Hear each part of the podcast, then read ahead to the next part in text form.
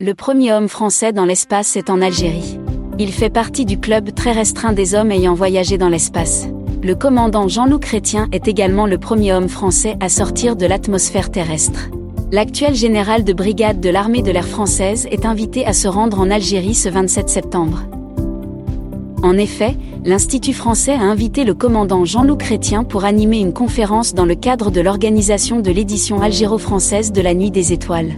Ainsi, l'Algérie aura un invité de marque.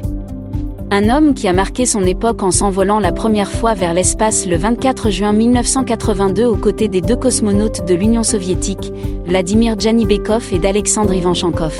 L'idole de toute une génération animera donc une conférence au Centre culturel français en Algérie ce mardi 27 septembre à 19h. Une conférence accessible au public sous condition de réservation sur leur site.